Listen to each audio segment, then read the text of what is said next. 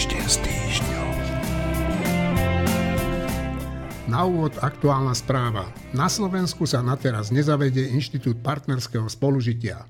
Zo 150 poslancov zahlasovalo len 50. Z toho 17 poslancov Olano, žiadny poslanec Sme rodina, zahlasoval aj Juraj Šeliga a Janka Žitňanská.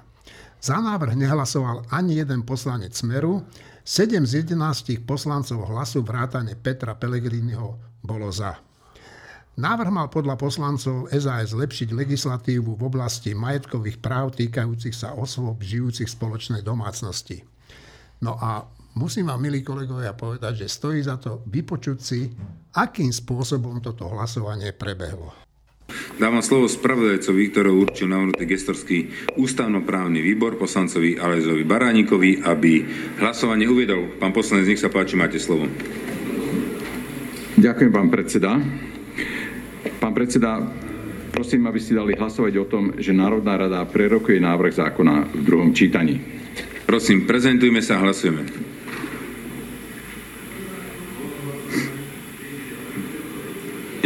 Ide vám všetkým hlasovacie zariadenie? Dobre.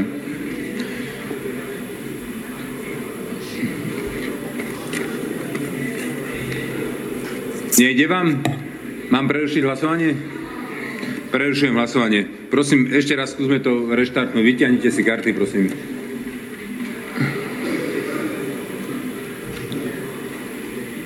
Teraz nehlasujte, len to nechám dobehnúť, takže nehlasujte teraz. Takto ste ma dobehli? Moment, nehlasujeme teraz.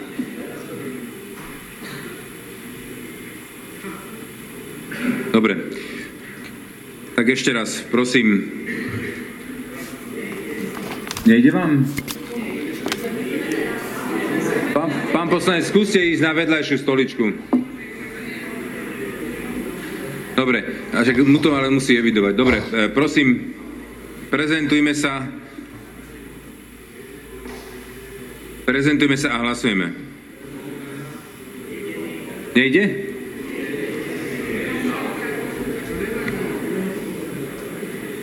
Tak vás potom za, za, že ste chceli byť za.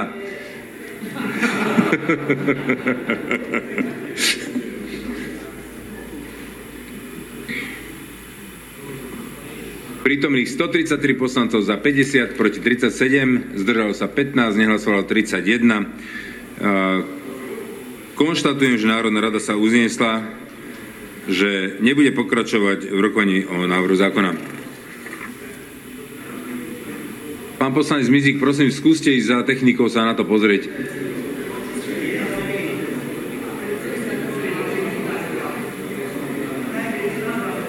Určite nie. poslanec, neprešlo to, môžete byť spokojní. Keby to, bol, keby to len na tom jednom vašom hlase stálo, tak potom... Čo si e, Môžete verejne teraz vyjadriť, ako ste chceli hlasovať. Chcete sa vyjadriť, ako ste... Tak prosím, zapnite, zapnite prosím vás pekne mikrofón pánovi Mizikovi, by sa rád vyjadril, ako chcel hlasovať. Zapnite prosím mikrofón pánovi Mizikovi. Už to máte, pán Mizik. Chcel som hlasovať za, nešiel ani jeden prístroj, ani druhý. Gratulujem. Srandu som povedal, srandu som povedal. Vidím Hej, veľký kola, obrad v strane, kola, ľudová strana, naše Slovensko. Kola. Vidím veľký obrad. Mrzí ma to, že vám to nešlo.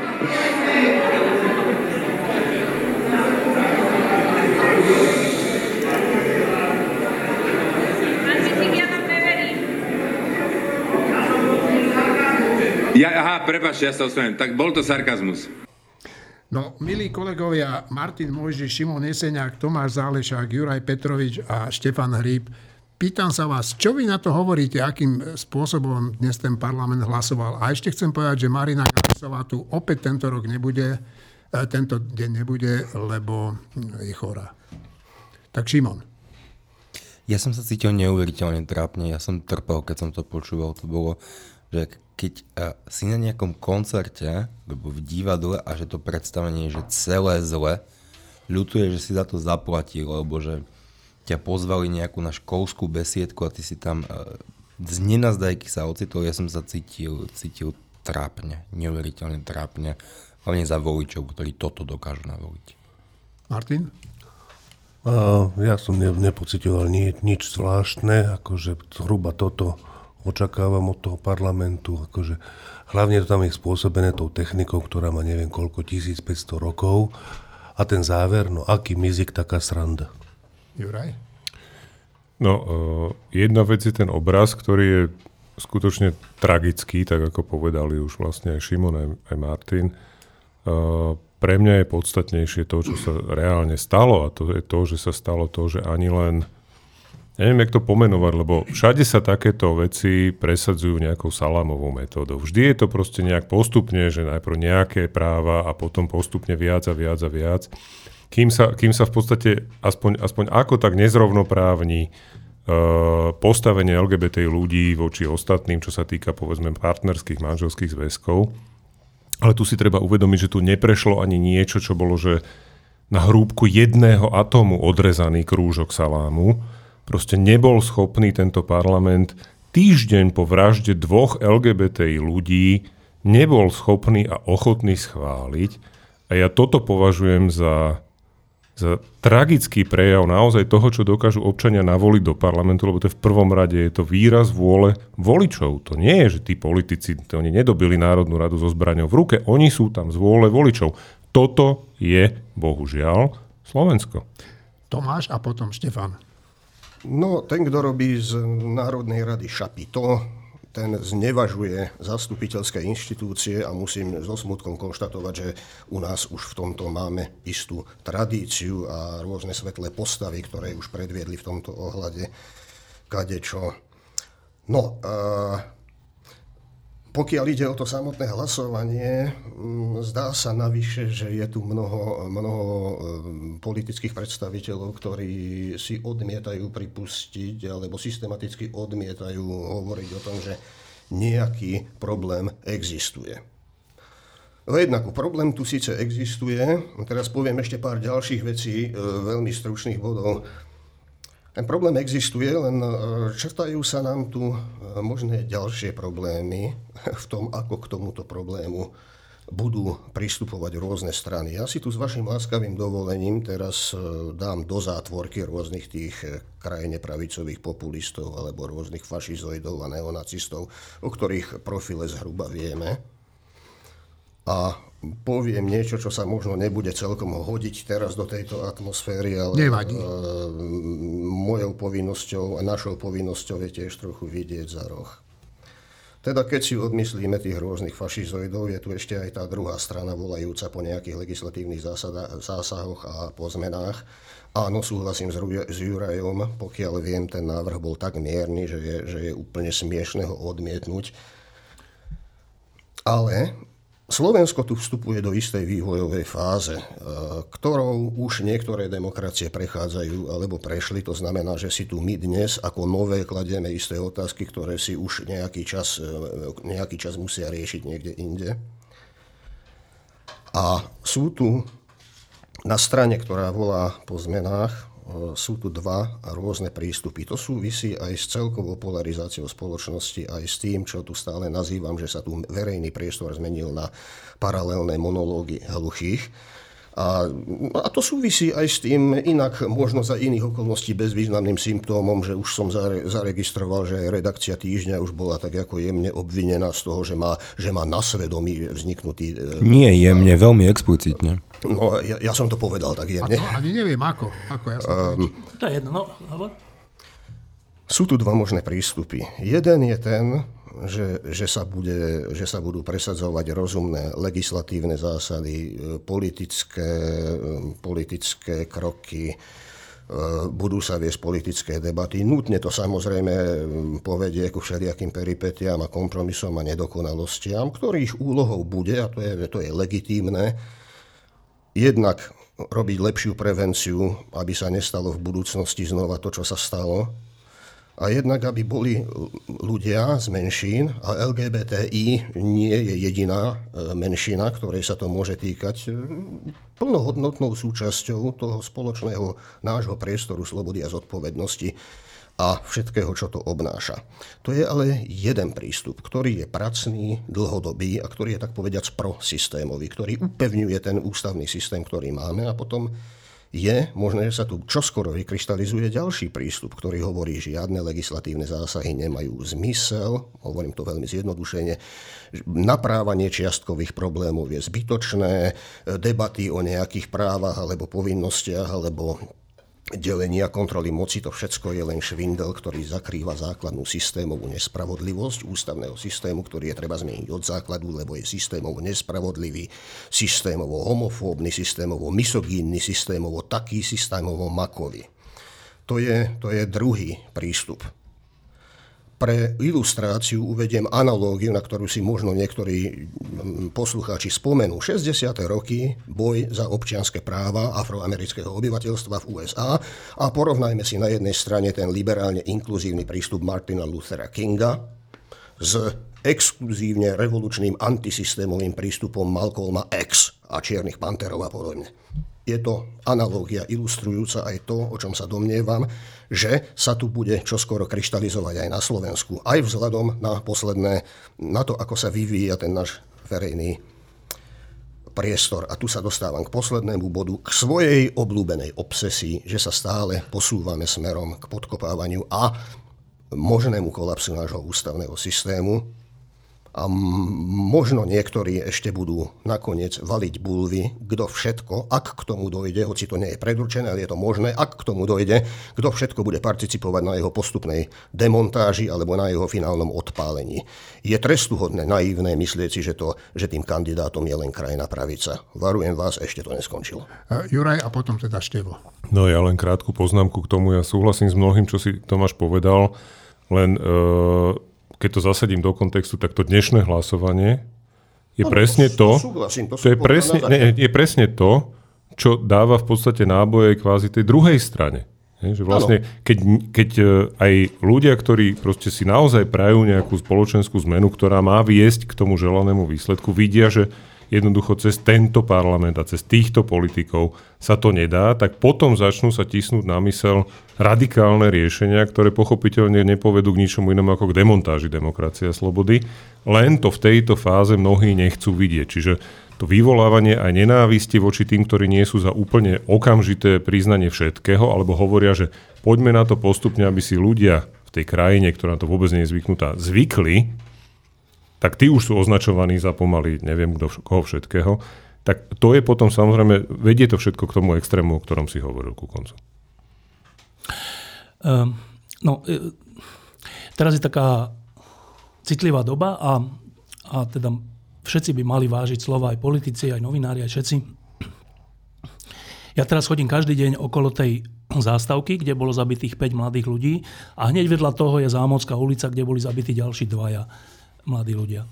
A chodím tam tadiaľ preto, tou trasou, lebo si myslím, že e, to je jediná cesta, ako sa vyhnúť e, tomu, že som jeden tábor, druhý tábor, teraz na, na, navrhovať také alebo onaké rýchle riešenia, že treba byť chvíľu ticho.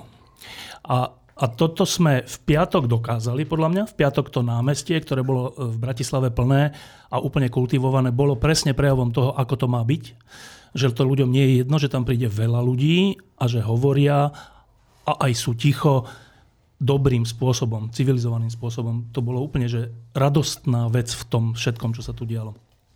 Ale potom príde, e, potom príde mm, status, že ja som hetero, od ministra financí a všetko je pokazené. Že na to hneď samozrejme oprávne nereaguje druhá strana, že ty si úplný pako, že v tejto situácii toto hovoriť, to je ako keby, no a teraz zase príklady, a znova sme v tej akože špirále toho, že kto je horší, ešte horší, ešte horší. E, to dianie v parlamente je vlastne o tom, že jedna strana považuje druhú stranu za nepriateľa.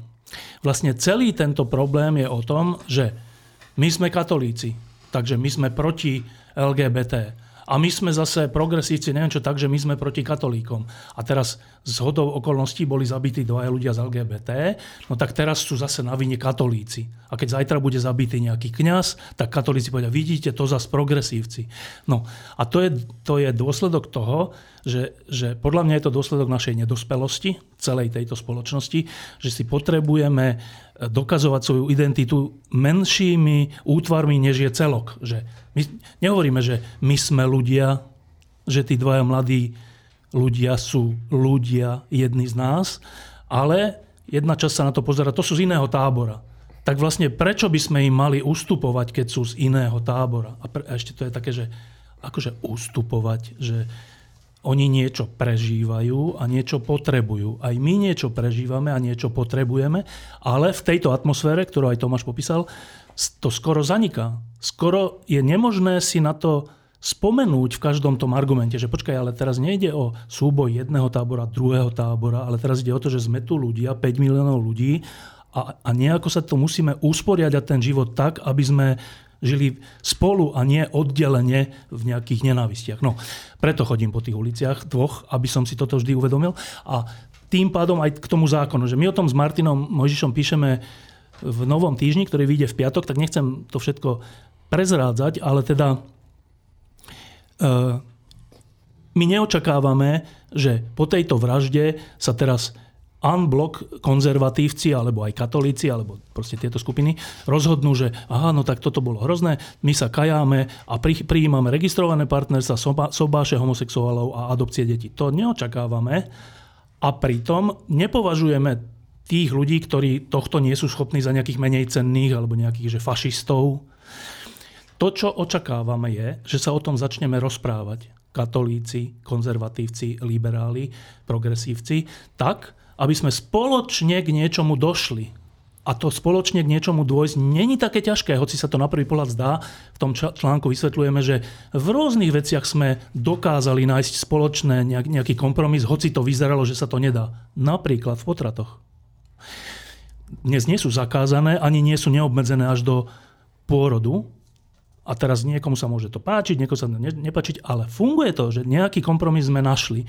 A myslíme si, že takým spôsobom by sa dalo aj toto, ale vyžaduje to, a teraz od obi dvoch strán, že už v nedelu bol meeting, ktorý už nebol taký pokojný a taký kultivovaný a taký znášanlivý ako ten piatkový, teda meeting na podporu tých dvoch zavraždených ľudí. E, vyžaduje to, aby obidve strany boli chvíľu ticho akože, a ticho v zmysle aj uvažovania o sebe a svojich východiskách, že či sú naozaj až také pevné, či sú naozaj až také nemenné a či sú dôležitejšie než osudy tej druhej skupiny alebo ľudí z tej druhej skupiny. No, od parlamentu sa to nedá očakávať, podľa mňa. E, a podľa mňa to ani parlamenty a politici zväčša nezačínajú takúto vec, že ten Martin Luther King nebol vtedy, bol poslanec? Asi nie, nebol. Nie, nie. Uh, ja neviem, v Juhoafrickej republike tiež Desmond Tutu bol kňaz a neviem, že tieto veci sa musia začať nejak zvnútra spoločnosti na nejakej hĺbšej úrovni, než je parlament, ktorý je už iba takým e, vyvrcholením alebo takým povrchom toho, ako tá spoločnosť vyzerá. Tak ak, ak sa tu nemáme, nemáme pozabíjať a nenávidieť, tak asi sa čaká na média, elity, vedcov, spisovateľov, hercov, všelikoho, ktorí začnú tú diskusiu, ale teda predpokladom je v týchto dňoch byť trocha ticho.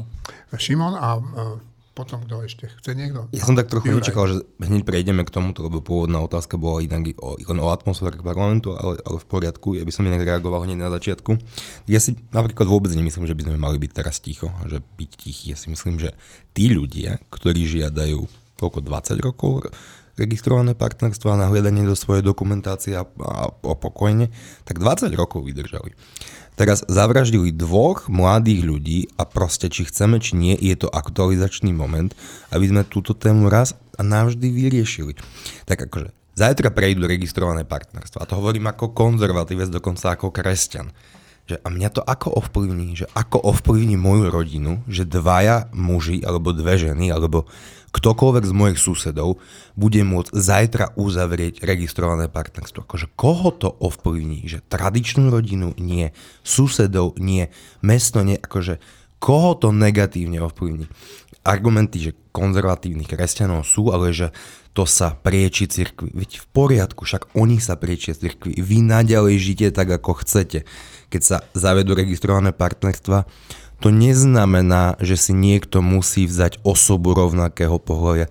Ja si naozaj myslím to, čo napríklad Miro Kolár, predseda strany spolu, povedal vo viacerých rozhovor, už poďme túto tému uzavrieť, nech to prejde a poďme ďalej sa konečne posunúť s touto spoločnosťou. Však to je obyčajné zrovnoprávnenie, že dvaja dospelí ľudia chcú byť v registrovanom partnerstve. A čo je koho do toho, kto chce s kým žiť a kto chce s kým uzavrieť aké partnerstvo? No ale ja som tým tichom nemyslel to, že teraz nikto nemá nič predkladať, ani nemá sa o niečo snažiť, o nejaké legislatívne úpravy. Ja som myslel, že keď zomru, zomrú najprv piati a potom dvaja mladí ľudia úplne zbytočne, dvaja vraždou, tak je dobré, aby sme krotili svoje vášne a svoje rýchle úsudky a boli trocha ticho v tomto zmysle. Pritom si myslím, že týmto tónom, čo hovoríš ty, Šimon, že uzavrime to raz a navždy, proste registrované že to je presne ten tón, ktorý tú druhú stranu presvedčí o tom, že budú hlasovať proti a majú väčšinu v parlamente. Čiže ja, ja si myslím, že treba iný tón. Ale paradoxne, že ja som tá druhá strana, veď ja som konzervatívny kresťan, takže... Ale druhá ja... strana, čo sa týka tohto problému. Šimo, Šimo kývol rukou, ale, ale myslím si, že v tomto prípade máš Števo trošku pravdu, ale v tom obsahovom zmysle má pravdu aj Šimon, to, aby sme mu nekrivdili. Juraj. No a ja sa pokúsim to práve spojiť. Lebo ja si myslím, že naozaj e, čas na to, aby si tu ľudia mohli upraviť svoje vzťahy tak, ako potrebujú, je už dávno. Pozrime sa na Českú republiku. Česká republika má registrované partnerstva schválené dávno. Tiež to bola obrovská téma. V momente, keď sa to schválilo, dneska potom ani pes neštekne. Nikomu to nerozvrátilo rodinu, nikoho to nejakým spôsobom proste neobmedzuje, neohrozuje, nič sa nestalo.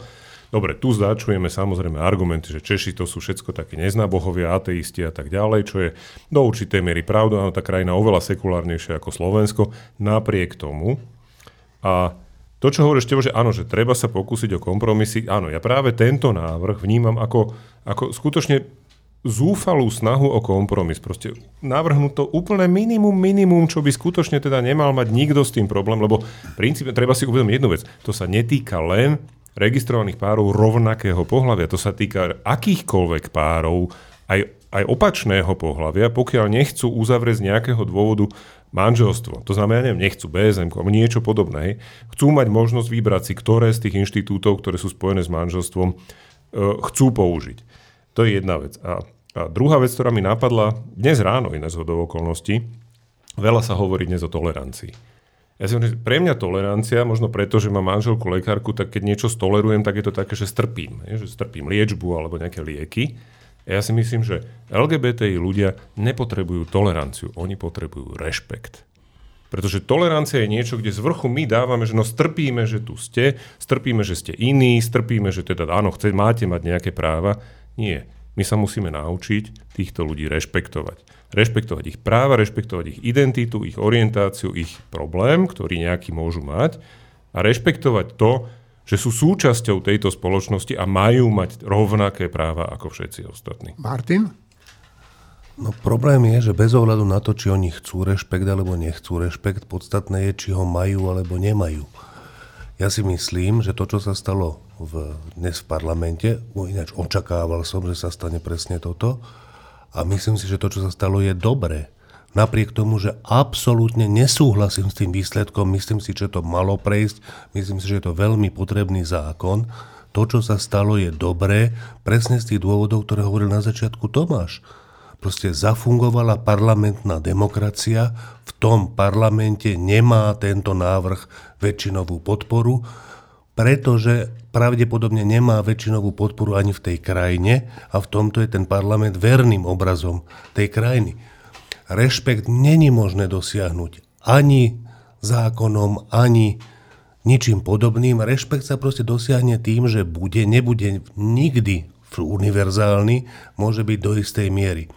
Teraz, v tej atmosfére, ktorú spomínal Štefan, je úplne prirodzené, že oni neodsúhlasia ani takýto zákon, pretože v tom vidia, že za týmto zákonom bude nasledovať ma- registrované partnerstva, za nimi budú nasledovať ma- manželstva homosexuálov, za nimi budú nasledovať adopcie detí. U každého z nás tento vývoj vyvoláva nejaké, nejaké reakcie. U mňa napríklad to, že neprijali dnes ten zákon, vyvolalo toto. Ja som doteraz, do dnešného dňa som bol uh, úplne empatický k tej požiadavke katolíkov, že sa to nemá volať manželstvo, lebo manželstvo je sviatosť a toto nemá dostať tento názov. Dnes som strátil tento názor. Dnes mám pocit, že kašlem ja už na toleranciu a jemnocit voči vám, katolíkom, že toto nechcete, aby sa volalo manželstvo, dosť bolo. Keď nepovolíte ani toto, mne osobne je úplne jedno, nech sa to kľudne volá manželstvo, ten argument váš je falošný. Doteraz som ho rešpektoval, lebo aj falošné argumenty treba vedieť tolerovať, ale otát, potát. A to, čo chcem povedať, ale je, že toto musí vzniknúť v každom z nás, potichu najlepšie, až potom z toho môže vznikať rešpekt k jednej aj druhej strane. U mňa sa týmto nijako nestratil rešpekt ku katolíkom, len mám pocit, že ten argument, ku ktorému som dodnes bol empatický, proste prestávam byť empatický, lebo začínam strácať trpezlivosť. Šimon.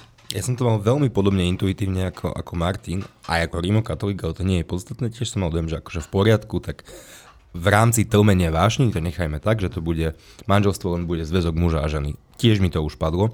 Ešte k tomu, že nielen demokratické krajiny dokonca dokážu prijať registrované partnerstvo. Kuba. Nie, Kuba nie je príklad v ničom dobrého.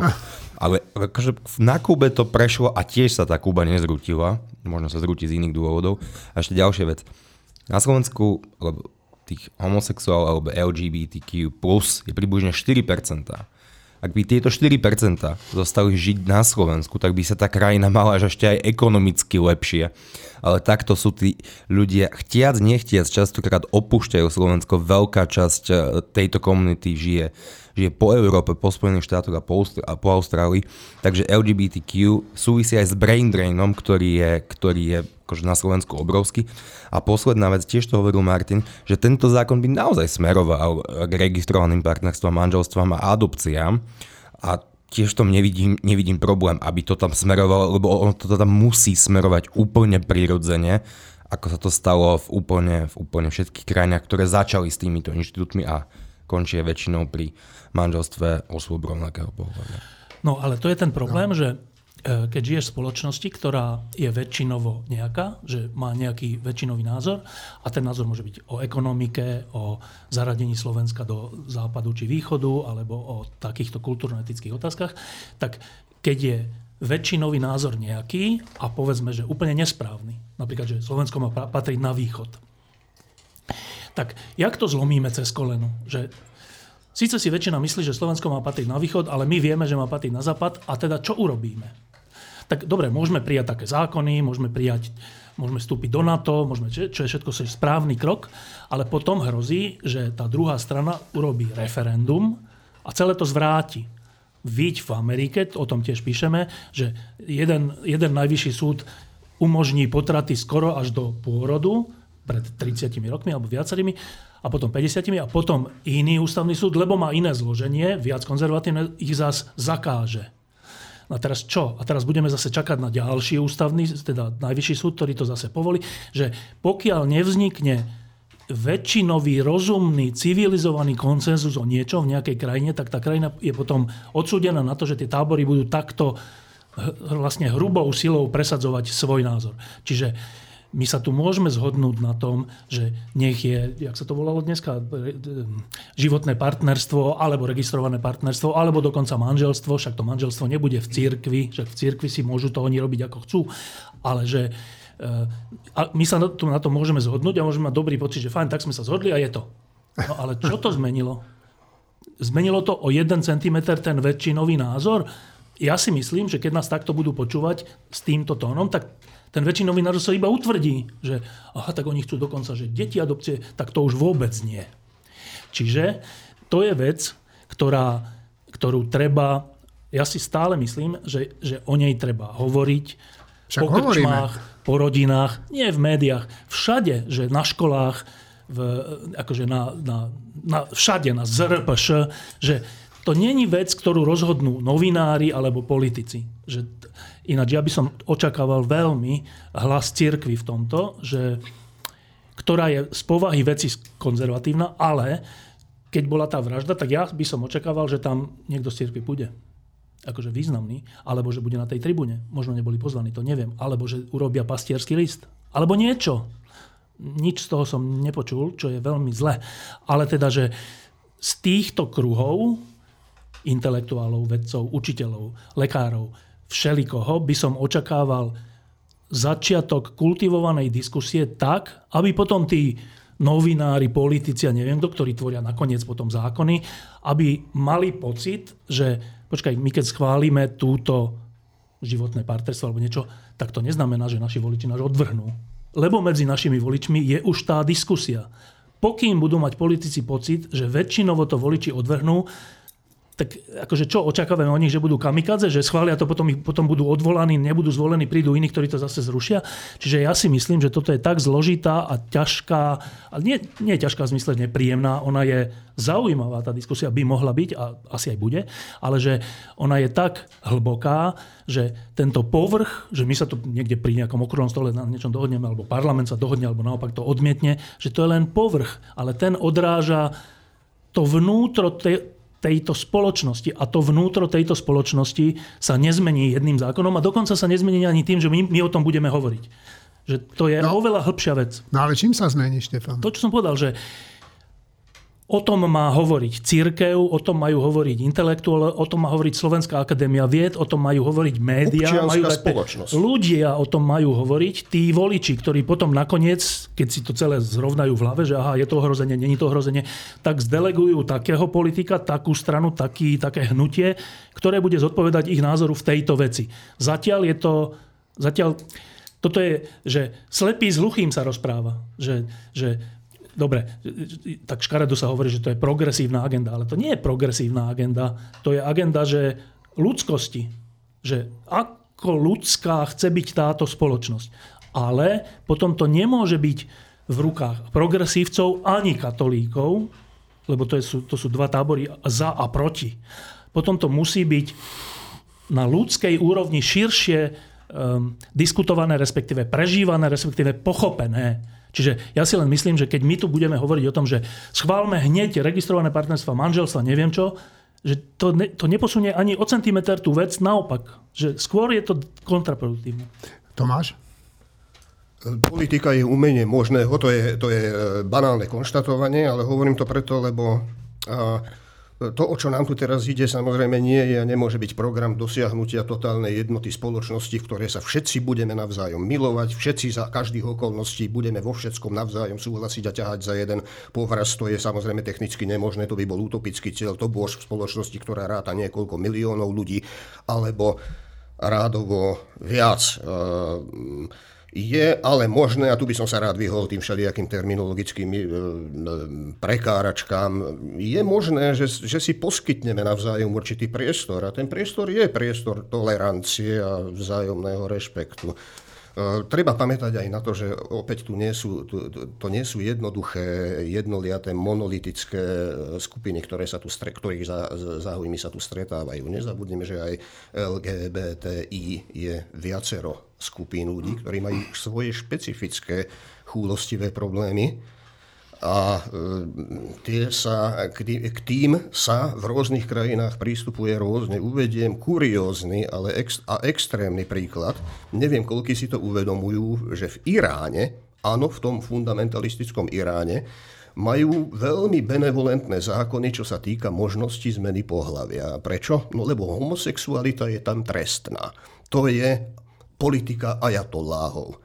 To je len malá ilustrácia, samozrejme to nie je náš problém priamo, ale um, bacha, my tu nedosiahneme monolitnú spoločnosť, my môžeme dosiahnuť spoločnosť, v ktorej sa budeme navzájom rešpektovať a budeme, budeme môcť e, užívať spoločný priestor slobody a kde e, určité skupiny pre svoju odlišnosť, to bož v, takých, v takej chúlostivej veci, ako je sexuálna orientácia, nebudú perzekvované, či nebodaj vraždené mm, alebo rôznym spôsobom proste ste poškodzované. Juraj. No, ja budem trošku reagovať na teba, Števo, ja v zásade s tebou súhlasím, ale, bohužiaľ, musím použiť to ale, pretože tu sa 20, ak nie 30 rokov diskutuje a diskusuje sa na najrôznejších úrovniach a výsledkom je ale to, čo aj hovorí napríklad Mišo Vášečka, ktorý hovorí o tom, že za posledných 5, 7, 8 rokov sa akceptácia a tolerancia voči LGBTI e, ľuďom zhoršuje. To znamená, že ten verejný diskurs namiesto toho, aby viedol k tomu, že sa, a ten je fakt, že široký, namiesto toho, aby viedol k tomu, že sa bude tá akceptácia zvyšovať, my sme najhorší z celej Európskej únie. U nás len 31% ľudí si myslí, že LGBTI by mali mať rovnaké práva, ako, ako, majú, ako má majoritné obyvateľstvo. To je z môjho pohľadu fakt desivý, desivý vývoj. A ešte jedna poznámka, že myslím si, že politika, áno, mala by reflektovať uh, záujmy voličov, ale na druhej strane, vezmeme si, keď sme vstupovali do Európskej únie, tak ledva, ledva sa podarilo vlastne prejsť cez referendum o vstupe do Európskej únie. Dnes je akceptácia Európskej únie a v zásade pocit, že áno, je správne, že sme členmi, pokiaľ sa nemýlim, vyše 80%. To znamená, že politika môže v určitých situáciách ísť príkladom a ísť dopredu, ak má pocit, že v tej spoločnosti je aspoň určitá relevantná časť ľudí, ktorá to bude akceptovať a ktorá to podporí. To znamená, že keď sa niečo také schváli, tak to následne určité relevantné skupiny povedia, že áno, je to dobre, pretože to väčšinová populácia nakoniec sa s tým nejakým spôsobom zrovná, aj keď je to v danom momente možno niečo revolučnejšie. S tým ja ináč úplne súhlasím, že, že e, Často sú to politici, ktorí majú tú zodpovednosť, že musia ísť niekedy aj proti väčšine, keď si myslia, že tá vec je veľmi dôležitá. Samozrejme, nesmie sa to nadužívať, lebo potom, potom prehrajú všetko, ale v nejakých veciach táto vec asi taká je, že by politici mohli ísť až na to, že vidíme to hlasovanie, že je to úplne naopak. Že... Niektorí sa o to pokúsili, ale dopadlo to zle. No, čiže čiže nemáme takú znovu. väčšinu politikov, máme opačnú väčšinu politikov a ja si myslím, že to nie je tak, Juro, čo ty hovoríš, že, že 20 či 30 rokov sa o tom diskutuje to, čo sa vedie na Slovensku o LGBT, respektíve o problematike, že homosexuáli, heterosexuáli, respektíve manželstva, nemanželstva, registrované partnerstva, sú iba zadefinovanie dvoch pozícií. Som za, som proti. Ja som nezaregistroval diskusiu v zmysle, že si sadne poctivý katolík a poctivý, ja neviem, progresívec a teraz sa navzájom počúvajú, ale nie tak, že ale to je blbosť, čo hovoríš, je to takto. Ale že že normálne sa počúvajú, že diskusia nie je to, že jeden tábor povie jedno, druhý tábor povie druhé, úplne opačné a to je všetko. To je iba zadefinovanie pozícií. Ale ja si myslím, že 20-30 rokov sa tu práve že nediskutuje, čoho dôkazom je, že keď je potom seriál nejaký v televízii, kde sa si dajú pusu dvaja muži či ženy, neviem, ženy. tak tak to vyvolá, ja. vyvolá vlastne prekvapenie a dokonca takú akože reakciu jedného z biskupov, že to prečo tak je a prečo sú oni za dobrých vlastne v tom seriáli, že to je manipulácia. No, ak by sa o tomto diskutovalo 20-30 rokov, tak ako hovorím, tak by to nevyvolalo takúto reakciu, že my sme úplne na začiatku, že v tejto veci, ale v mnohých iných veciach, že my sme v skutočnosti akože trocha infantilná spoločnosť, že ešte nemáme vôbec to je jak deti, že deti si myslia, že sú stredom sveta a ten druhý je vlastne niečo, to je, to je neviem, tam sú vlky, či čo sa to hovorí. Že schopnosť vidieť, že ja nie som stredom sveta, že oproti mne sedí človek, ktorý je rovnaký stred sveta, keď už ako ja, je schopnosť dospelosti.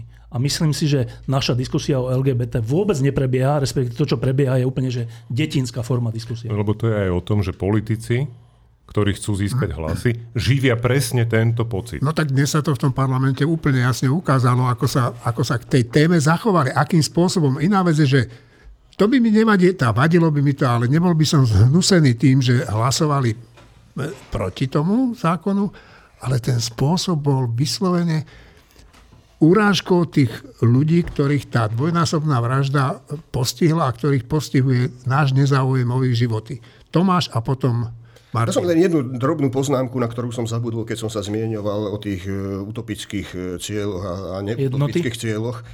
Uh, žiaden štát na svete sa nezaobíde bez represívneho aparátu. Aj, a to hovorím aj v súvislosti s tou vraždou, ktorá sa udiala. neexistujú žiadne systémové zákony, ktoré by vopred so, so 100% spolahlivosťou vylúčili akékoľvek extrémne akty vopred. A extrémisti tu budú bohužiaľ s nami vždy, ale nie vždy musia, môžu dostávať rovnaký priestor. Dobre, Martin. No, no ja idem teraz povedať niečo, o čom rozmýšľam už niekoľko dní, že to tu bude musieť povedať a nechce sa mi do toho. Aj preto som pred tom predchádzajúcom vstupe sa tak jasne vymedzil za to, že jak ma štvú eh, jak ma štve ten parlament, aj keď ja súhlasím s tým, že keď parlament takto rozhodol, nech to tak je, to rozhodnutie sa mi nepáči a hovorím, že aj vďaka tomu rozhodnutiu strácam, možno dočasne, možno trvalejšie empatiu voči tým konzervatívcom, ktorú som doteraz mal. Ale vlastne k tomu, čo hovorí Štefan a čo nejak nezaznieva, akože tá druhá strana sa dopúšťa úplne rovnakých chýb.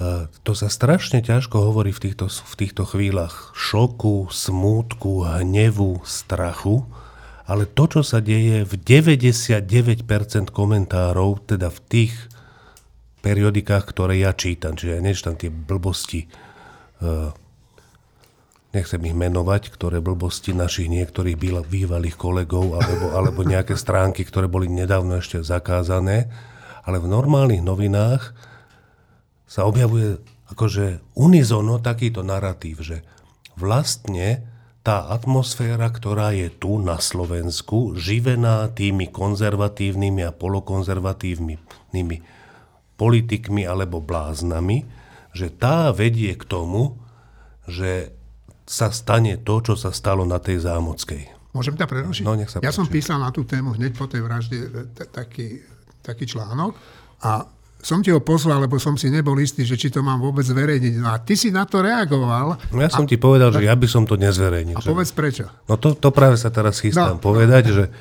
že ja si myslím, že predstierať, že vražda na Zámodskej ulici je výhonok tej atmosféry, ktorá je na Slovensku, jednoducho sa prieči faktom. Že fakty sú také, že tá vražda bol čin blázna s veľmi silnou paranoidnou poruchou osobnosti, ktorí čerpali inšpiráciu z iných zdrojov, než, je Slovenska, než sú slovenské reálie. To znamená, že to, ako sa chováme my, to, ako sa chovajú naši volení zástupcovia, nemalo na ňo veľký vplyv. Na ňo možno mal veľký vplyv jeho otec, ktorý je, nechcem hovoriť, čo je jeho otec, ale niečo podobné ako on. To znamená, že problém, ktorý tu máme, problém toho zločinu, je problém toho, že silne paranoidná osobnosť sa dostane k strelnej zbrani. A nie je to, že tu vytvárame takú... Samozrejme, tu je vytvorená taká atmosféra ľuďmi, ako je Marian Kufa a podobne, ktorého slova Štefan nazval, že to je peklo, jeho slova o homosexuáloch. No. A ja s tým úplne súhlasím tá atmosféra, ktorá je tu, by mohla vyvolať aj taký čin, ako sa stal na Zámockej, ale zatiaľ ho nevyvolala. A keď sa my všetci unizono tvárime, že to je dôsledok toho, aký sme, tak sa dopúšťame úplne rovnakej chyby, ako, ako vyčítame tým druhým, že proste nerešpektujeme fakty, je nám jedno, či to, čo hovoríme, súvisí s realitou alebo nesúvisí, či je to pravda alebo to nie je pravda. Emocionálne nám to vyhovuje, tak poďme do toho. A toto je presne tá dobrá diskusia, ktorá, ktorú by som si želal, že e, policajný prezident Hamran, ktorého teda ne, ne, nepodozrievam z nejakej účelovosti, alebo neviem čo, rovno povedal, že primárnym cieľom toho strelca bol Eduard Heger. Tak počujete, že Eduard Heger, že to je konzervatívny politik. Tak dobre, ale keďže sa mu to nepodarilo, lebo nebol doma, no tak potom prišiel sem a zastrelil dvoch iných mladých ľudí. Čiže tá dobrá diskusia je táto, že dávať si pozor na argumenty, aby boli pravdivé. Lebo keď nebudú, tak tá druhá strana bude hovoriť, že oni klamú, však to není tak. Je úplne dobré, a to je úplne v poriadku, že aha, tak to bol človek, ktorý chcel zabiť aj konzervatívca, aj dvoch LGBT a podarilo sa mu, podarilo sa mu dvoch LGBT. Ale to je potom trošičku iný príbeh, než keď povieme, že to, je, že to bol len proti LGBT a teda to je chyba konzervatívcov, keďže chceli zabiť aj konzervatívca. A teraz ale Lebo to, zase táto diskusia musí byť inteligentná a inteligentná bude vtedy, keď sa z tohto neurobí záver, že aha, tak to vlastne nesúvisí s LGBT a teda netreba nič robiť. Lebo to tak není. Akože to je tá inteligentná, dôležitá, tichšia diskusia, ktorá by mala prebiehať. Teda, že ak sa tomu človeku nepodarilo zabiť konzervatívneho politika, ale zabil dvoch LGBT ľudí a on ich zabil, to sa stalo, tí dva ľudia tu už nie sú, tak potom, aj keď jeho pohnutka je z amerických nejakých webov alebo neviem čoho, nie zo slovenských, tak začníme rozmýšľať, že počkaj, aha, že tu sú nejakí LGBT ľudia? Aha, že oni tiež môžu byť cieľom niekoho? A prečo teda môžu byť cieľom niekoho? Aha, že sú zahraničných zdrojov a máme niečo podobné doma? A ak máme, čo s tým ideme urobiť, aby sa to nedialo?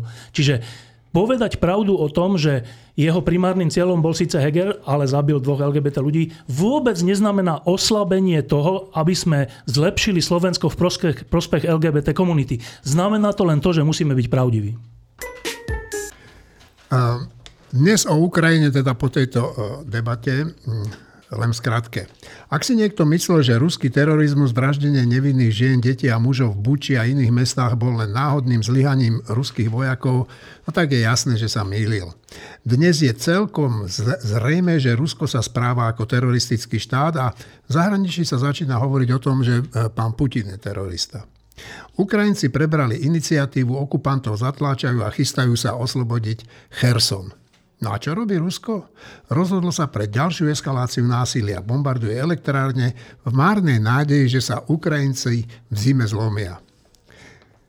Na taktické úrovni sa zmenšuje počet nižších dôstojníkov schopných zorganizovať a viesť nedávno mobilizovaných záložníkov a ruské velenie je tým pádom čoraz nefunkčnejšie. Toto píše britská rozviedka. No a za zmienku stojí aj vyhlásenie vysoko postaveného úradníka z Chersonu, že sa pravdepodobne začne útok ukrajinskej armády na toto mesto. No, ja by som to nazval inak a nie útokom. Začne sa jeho oslobodenie. Kolegovia, čo vy na to? Ja by som chcel povedať takúto vec, že k tomu, že vojne a k tomu, jak tá vojna dopadne. Martin Papšo, náš externý autor, ktorý nám píše každý týždeň e, recenzie nových premiér filmov, mi napísal, že jeho, jeho sestra e, pred týždňom odišla na dlhý čas e, do Kieva a poslala odtiaľ fotku, ktorú on mne preposlal. A podľa mňa z tej fotky je jasné, jak tá vojna dopadne. Čo je na nej? Na, na, na tej fotke je detské ihrisko, kievské, a v ňom je asi 5-metrový kráter pred tými preliezačkami, 5-metrový kráter, hlboký 5 metrov, po dopade nejakého delostreleckého granátu alebo rakety. Nie, tam padol ten dron. Alebo dron. V tom kráteri, v tom kráteri sú dvaja chalani, ktorí tam lezú. Na kraji toho krátera sú mamičky s kočíkmi a na tých preliezačkách sú deti. Proste oni tých Ukrajincov nedostanú ani týmto. Tomáš? predstava, že Ukrajincov je možné Uzimiť? morálne zlomiť, je fundamentálny, základný strategický omyl na strane Putinovej od samého začiatku. Ale druhá poznámka, to je samozrejme obligátne opakujem, že to, ako dopadnú operácie na boisku, ešte nie je odpoveď e, na to, ako dopadne vojna ako taká, lebo tam potom už sú tie politické konsekvencie a ako som povedal, na boisku je možné vyhrať, ale v politike e, nastávajú ďalšie špecifické problémy, ale o tom na budúce. Dobre. Uh, Šimon? Ja už len takú pikošku, že od Ruska sa naozaj odvracajú už takmer všetci, ale ešte pár spojencov má, tak jeden z jeho posledných spojencov prezidenta Putina sa volá Mohamed Abbas. Je to predseda palestínskej samozprávy, ktorý na konferencii, kde sa stretol s Putinom v Kazachstane, povedal toto. Rusko je na, spra- na strane spravedlnosti a medzinárodného práva a dodal, že je plne spokojný s ruským postojom. Predseda palestínskej samozprávy Mohamed Abbas. Dobre, Štefan a pôjdeme k záveru čo ale dúfam nehovorí nič o palestíncoch samotných. Nie, že... o Mohamedovi Abbasovi a o vedení palestínskeho akože štátu. Poslucháči, aby si nemysleli, že tým, tým hovoríme, že palestínci sú vlastne vinní. Um, k tej Ukrajine a Rusku vlastne sa k tomu vraciame stále, tak len akože aktualizačná poznámka.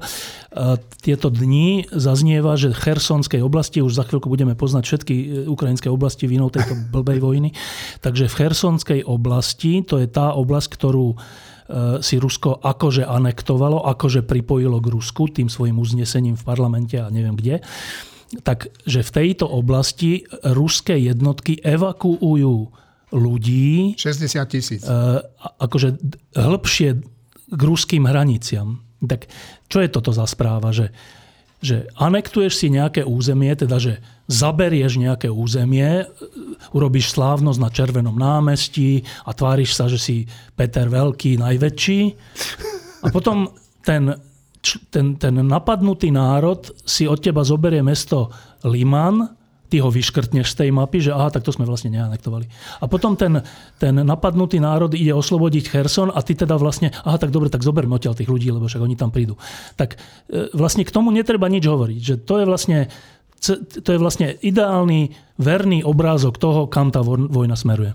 Dobre, ja si myslím, Števo, že ty si to úplne povedal jasne a som si istý, že aj moji kolegovia s tým súhlasia, tak ja sa vám chcem poďakovať. Chcem sa poďakovať Martinovi, že keď som písal ten článok, tak mi povedal to, čo mi povedal a dnes musím povedať, aj keď vtedy som si to nemyslel, že má pravdu, tak dnes hovorím, že pravdu má. Majte sa všetci pekne, prajem vám príjemný zvyšok týždňa a to isté prajem aj našim verným poslucháčom. Do počutia.